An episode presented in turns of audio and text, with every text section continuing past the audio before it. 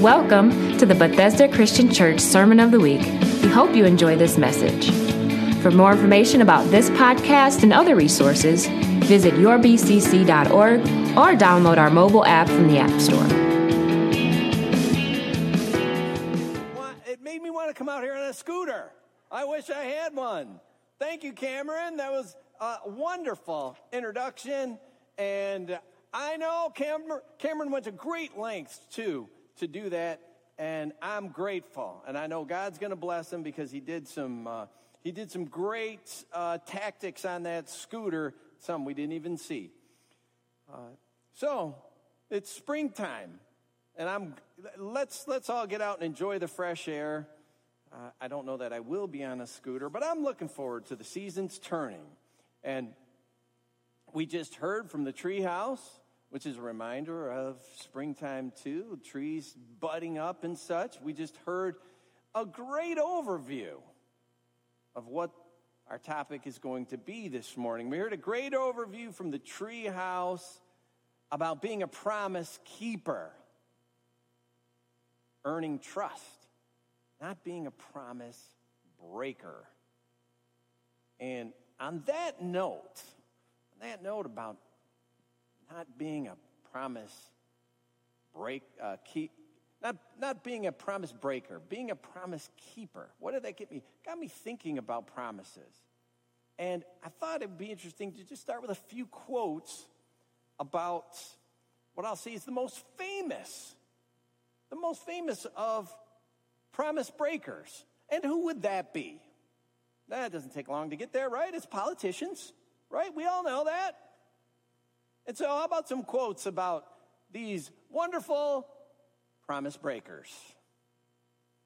Here's one. This is from Teresa Heinz. Uh, she was a political person, uh, married to, to uh, John Kerry, I believe. And she said this Political campaigns are the graveyard of real ideas and the birthplace of empty promises. Pretty true. Probably would agree. I've got a couple more from, I, I really can't give citation, not, not sure who said these first. But here's a good one. No politician can resist making promises he or she cannot keep. That, that one also feels really true. And uh, another vote for the candidate who promises the least. That's a great rule of thumb. Vote for the candidate who promises the least. Why? Because that is the one that'll be least disappointing. So we all know it, right? We all know it. We know that it doesn't matter who we vote for, it does not matter. They will not fulfill all their promises. It's just not going to happen. Now, certainly we could cherry pick, right? We could go through that person's record. Oh, yeah, we could cherry pick. Oh, look, she uh, promised, and look, there it is. Did it. Or, you know, he said he was going to do it, and he did it. Of course, we can find those little nuggets where they, they were able to meet what they said they were going to do. But most often, if we were to make a list, the list of broken promises would be far, far longer than the list of promises kept. And there's always something going on, right? There's always something. There's always an issue. There's always a bill pending, uh, some debate about one thing or another. And one side is promising to support it, the other side's promising to oppose it. And uh, of course, as I said, there's always something. So, what's going on right now, one that's caused a lot of attention. A lot of attention is this thing called the Equality Act. Have you heard about it? I know some of you have. Many are concerned about it. Many. And they voiced their concern. How do I know that? Well, the topic, I'll just use this word, it's trending. The topic's trending in my inbox. Uh, uh all right. And I appreciate all the, uh, all the input, all the thoughts, all the uh, a concern, there's lots of thoughts, lots of opinions, lots of suggestions. Listen to this person. Oh, watch this video. Listen to that person. And I want to say this uh, as it is with any political issue, there's, a, there's an abundance of information, an abundance, but there's also an abundance of misinformation. Now, instead of turning to those who are peddling the information and just hanging on their every word, I just read the bill. That's what I, and that's what I would suggest to all who are concerned. Read the bill because uh, you, you might hear something like this Oh, I promise you, it's in there. I promise you it's in there. Or I promise you it's not in there. I promise it's not going to happen. And, you know, we can get hung up on that. Let's just go to the source instead of hanging our hat on promises that somebody else makes.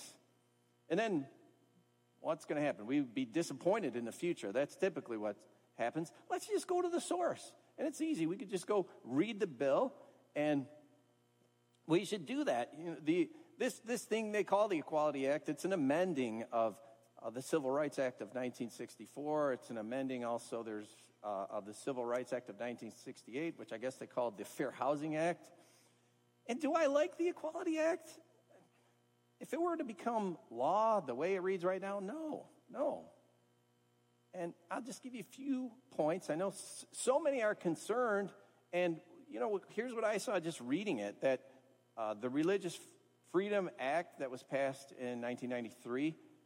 Well, if this thing became law, then you couldn't use that as, uh, it couldn't be used against this act.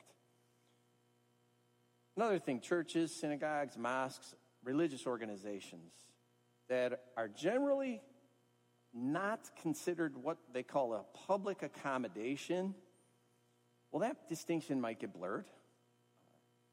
And all the, although the 1964 Civil Rights Act, and of course, if you read this Equality Act, you got to go read then the 1964 Civil Rights Act. That's a lot longer. It's definitely, uh, you know, if you got insomnia, great reading. Uh, I tried to plow through it all. So there is, in that 1964 Civil Rights Act, there's accommodations for religious organizations. But those might become harder to defend if this Equality Act thing goes through.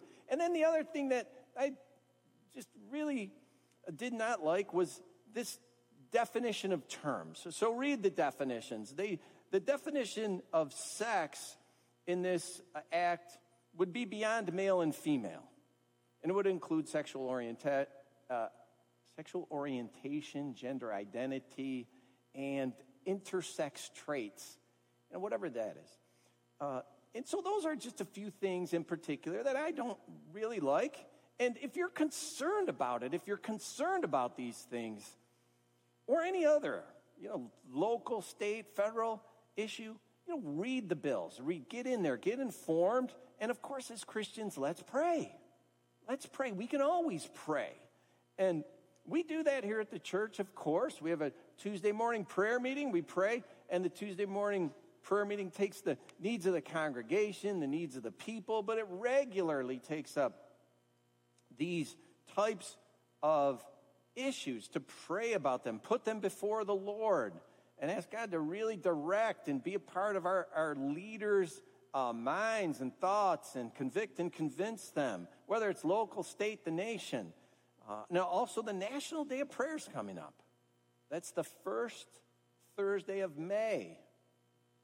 So, that's a great reminder to pray for our nation, pray about these things, but be an informed prayer. Be informed. If you're passionate about whatever it is, a particular bill, send a note, send a letter to those who represent you. Yes, of course, we can be involved civilly. That's our right, it's our privilege in this country. But don't blindly, don't blindly believe the promises, especially if they're coming from a politician, because we know what that means, right? No politician can resist making a promise he or she can't keep. And you know, we know it. We know it. We accept it. We even expect it, don't we? Ah, oh, they said that. That'll never happen. Read my lips. You know, it'll never happen. Yeah. And it seems that this is the way it was in Jesus' time as well. some things never change. Some things never change. When Jesus was giving his Sermon on the Mount, he spoke about this promises not kept. And it wasn't just a passing comment. Jesus just didn't make some flippant comment about it. He spent some time speaking to this and he elaborated. He gave several examples. He gave examples as if his audience was well acquainted with this. They all knew promises are broken. There's lots of promise breakers out there. Now, I know for the few weeks leading into Easter, we stepped away from the Sermon on the Mount. But now we're back. We're back into the Sermon on the Mount. We're still in this Life Apps series. And we're rolling through the Sermon on the Mount. And I, I want to just briefly help us with a little bit of background. It's, it's just a reminder because we've talked about it. Recall that Jesus is talking to ordinary, everyday people, common people. Sermon on the Mount wasn't to Pharisees and the leaders of the religion, that was to the everyday people. And early on, Jesus taught about the law. Recall that? That was a number of weeks ago. We talked about that. And he said the law is never going away, although he was explaining it in an altogether new way. He was challenging the people to see the law differently. And this was an approach in keeping the law that these people had never really heard taught to them. And that's why Jesus early on, he said, Your righteousness needs to surpass the leaders, the experts, the teachers of the law, those Pharisees, because they weren't teaching the law properly. And they were definitely not the best examples of it either. So Jesus taught on it, and Jesus taught on lust. We've heard about that. He's taught on anger, and he's brought nuance that was new to his audience in depth that they had never really heard expounded on the law. And now we get to a portion of Matthew chapter 5. This is the Sermon on the Mount about promises. So I want to read this to you. It's Jesus speaking, Jesus speaking to this crowd of everyday people, and it's Matthew 5, verses 33 to 37. Jesus said, Again, you have heard that it was said to the people long ago, Do not break your oath, but fulfill to the Lord the vows you have made. But I tell you, do not swear an oath at all, either by heaven, for it is God's throne, or by earth, for it is his footstool, or by Jerusalem, for it is the city of the great king. And do not swear by your head for you cannot even you cannot make even one hair white or black. All you need to say is simply yes or no. Anything beyond this comes from the evil one. So Jesus spent some time on this. And he pointed out to his audience that their faith had taught them they could make an oath. It was okay if they made an oath or a vow, they were called to fulfill that vow. He said, You've heard this, you've heard this, and you've heard it long ago. And that's all true. It's all true because long ago, Moses brought this to the people straight from God. And there, there are many examples, many, many examples in the Old Testament of those who took vows, those who kept vows. Yeah, there were some that didn't necessarily keep the vows very well. There were some uh, who made foolish vows. Many examples in the Old Testament. But making a vow in God's name was perfectly acceptable. Perfectly acceptable. Deuteronomy chapter 10, verse 20 gives an example, and it reads nearly identical to Deuteronomy chapter 6, verse 13, which I'll read to you. Fear the Lord your God, serve him only, and take your oaths in his name. Well, there it is. Moses said, This is what you can do. These are the words of Moses teaching the people. But something seemed to happen. Something seemed to happen regarding oaths and vows, promises. What happened? What happened? If taking an oath in the name of God was a good thing, what was Jesus talking about now? Why, why was he saying these things? What would he say? Don't take a, an oath, don't make a vow. Well, consider the example of the politicians. Consider, they can't resist making a promise they're going to break, they can't keep. In Jesus' day, making an oath, taking a vow, invoking the name of God to add some more weight, it had come to be watered down, especially by the leaders of the religion, especially that those who were called the, the Pharisees, the teachers of the law, and they were also politicians. They were politicians, and like the politicians of our day, they weren't very good promise keepers. And it was all accepted, it was even expected. And the rank and file citizens, they knew it. They knew it. And we see that. We see that in the four examples that Jesus laid out before them. Don't swear an oath by heaven or earth or by Jerusalem or even by your own head. What had happened? What had happened to making a vow in the name of God? These examples were not. They, they were not examples of making a vow in the name of God. No, they were heaven, earth, Jerusalem, your head. What happened? Moses had said it was okay to do this. He'd said it multiple times, actually, in Deuteronomy.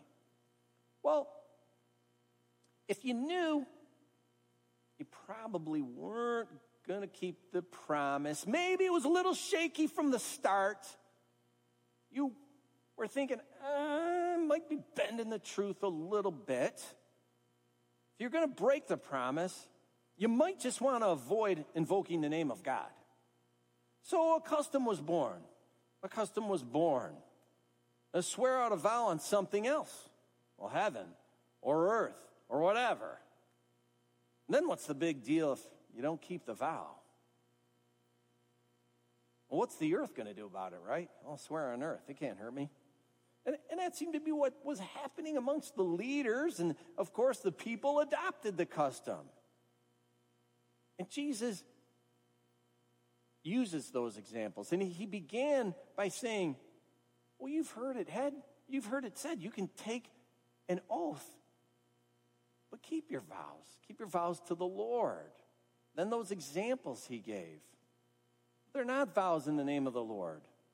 But Jesus made this point. He made this point. Whatever you invoke to add some weight, you know, to put some extra substance in your promise, it all points back to God. All points back to God. Swear by heaven. Swear by heaven. It's his home. You want to swear on earth? That's his footstool. Hey, you want to swear on Jerusalem? It's the city of the great king. That's God. It's his city. You want to swear on your own head? You can't even make a single hair on your head white or black. Ha, what, whatever. That's because God can do that. You can't.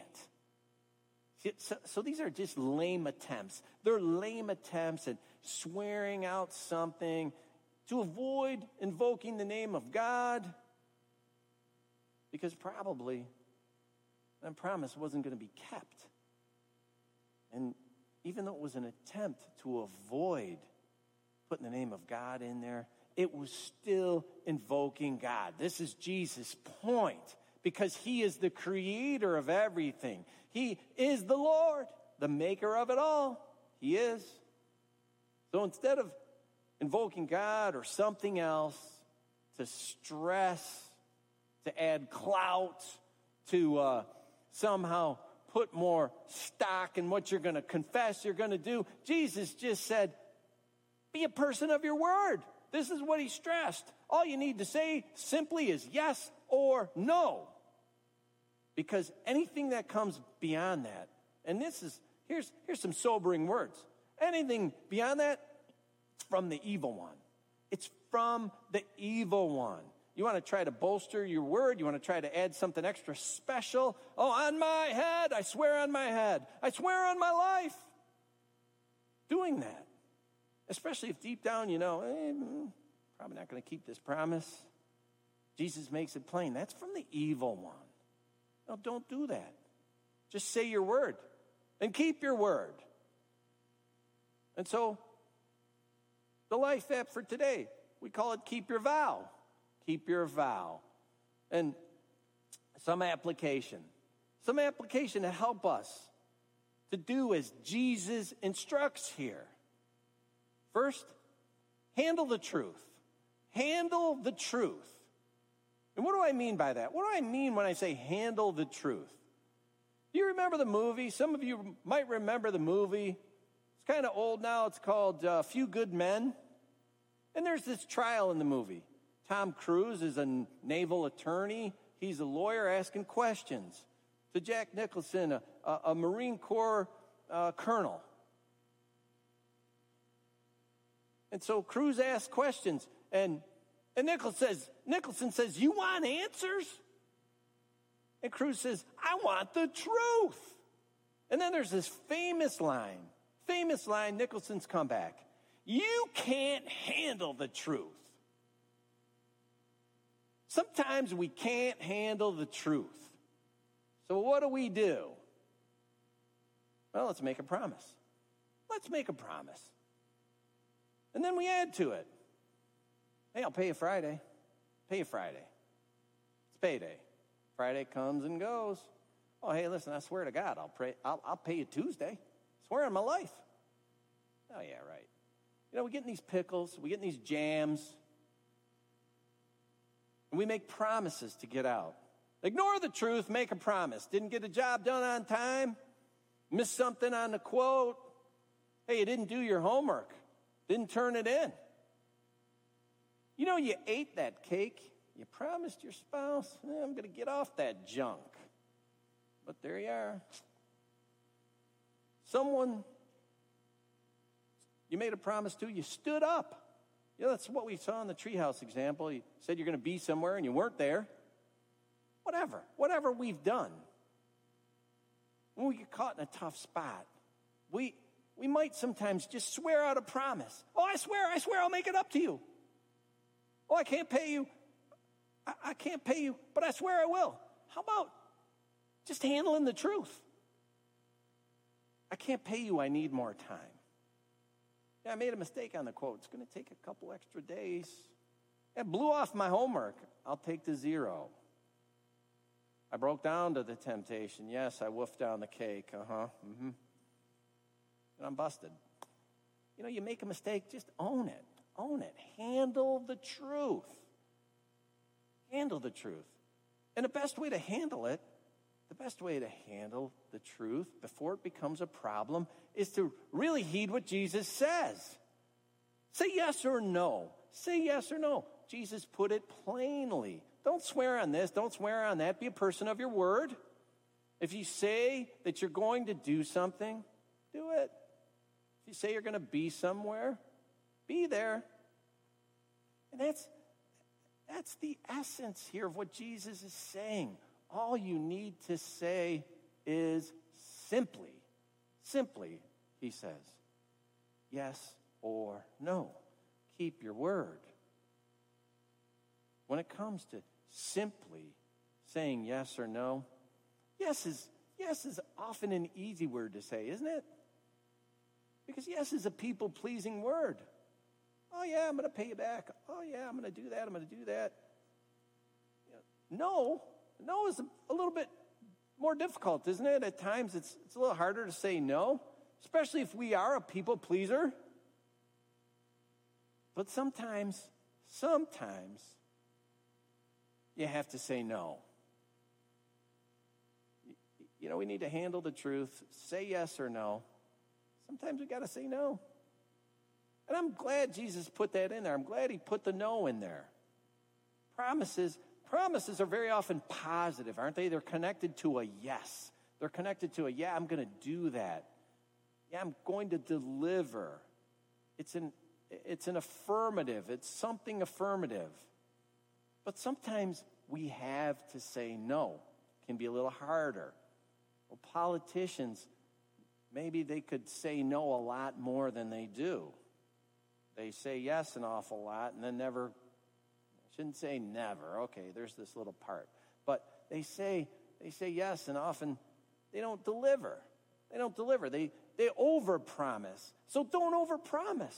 Don't overpromise. When you need to say no, just say no. No, I can't do that. And then finally, just, just finally, a word about oaths. A word about oaths and vows in the name of the Lord. Jesus didn't abolish these, He didn't cast them aside, He didn't throw them away. When Jesus uh, said this, He was making a point here. Don't mock God.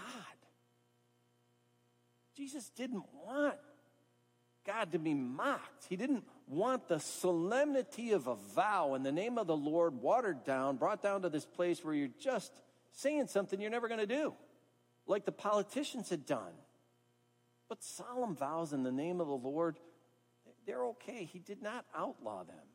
Marriage vows, marriage vows are made in the name of the Lord before God as a witness, before a group of people as a witness. One might make a vow not to commit perjury. I swear to tell the truth, the whole truth, nothing but the truth. So help me God. And these are solemn vows to diminish the solemnity of a vow, adding to a promise. Oh, I swear on my mother's grave. You know, being like a politician, it's from the evil one.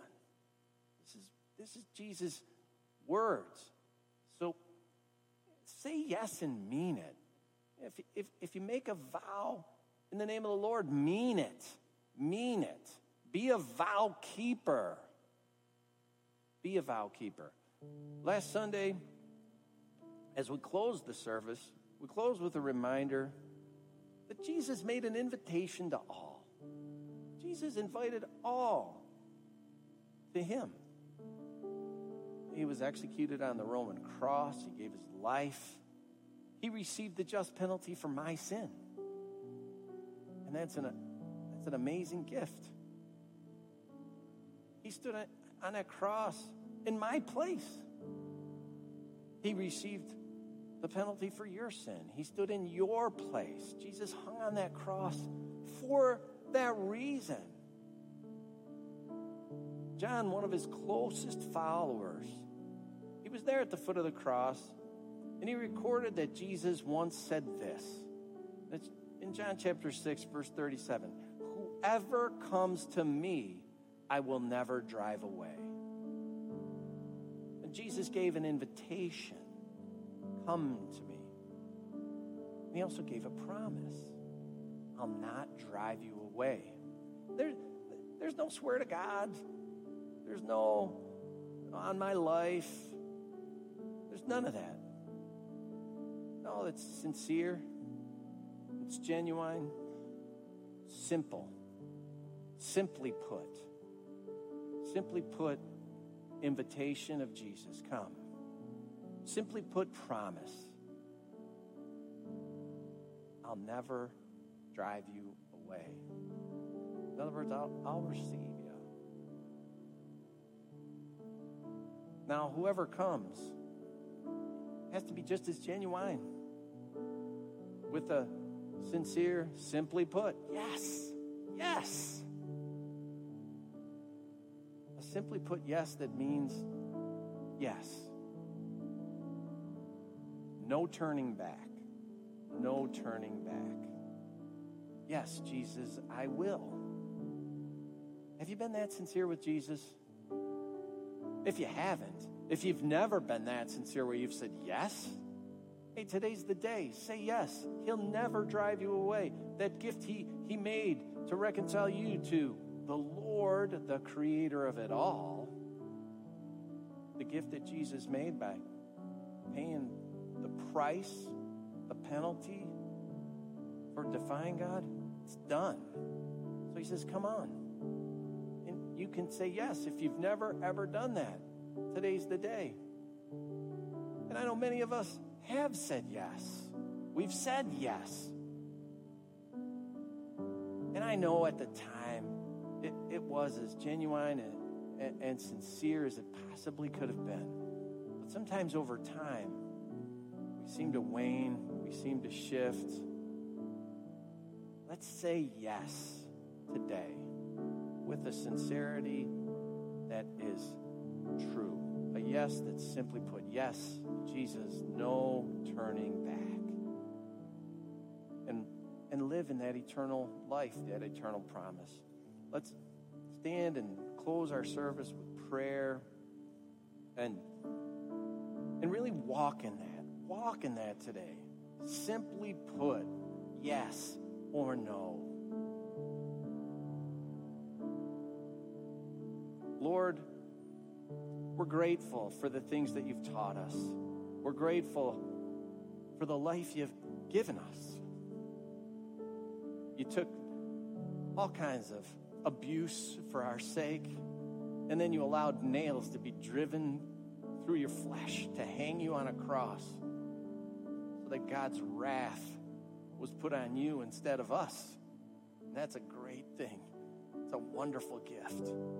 And you said, If you come to me, I'll not drive you away. Lord, help us to say yes completely, fully, 100%, to be committed to follow you. No turning back, no turning back. And God, if there's someone someone here today in this room, someone who's listening in through digital media, God, who's never said, Yes, yes, I'll follow you. Yes, I receive your sacrifice. God, if they're saying yes to you today, Lord, I pray you'd receive that heart, receive its sincerity, God.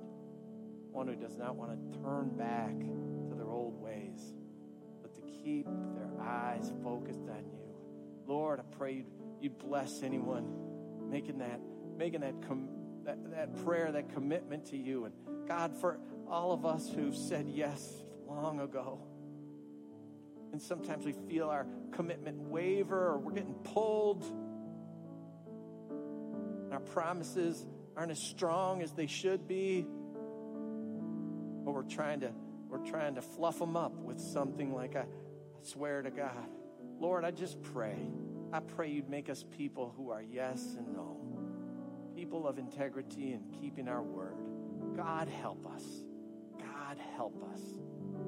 Help us today to say yes fully, fully, completely, simply, and receive your promise as simply and sincerely as you put it. You'll never drive us away. Thank you. Into your hands, Lord, we commit it. We give it to you. We give you our hearts and our lives, and we thank you, Lord. Now bless your people as they go. Bless them and keep them. Lord, look after this flock through the week. Lord, bless them.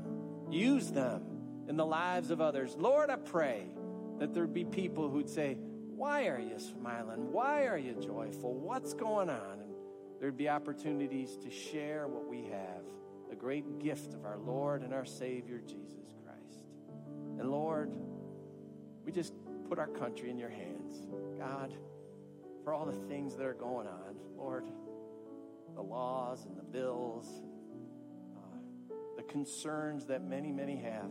God, we pray you'd uh, make us people who desire to be informed and do what we have a privilege to do, Lord, to respond to those who have leadership over us, and also to keep them in prayer too, that they'd yield to you. And Lord, where repentance is necessary, may it come. We pray. We pray and we thank you, God. In Jesus' name, amen and amen.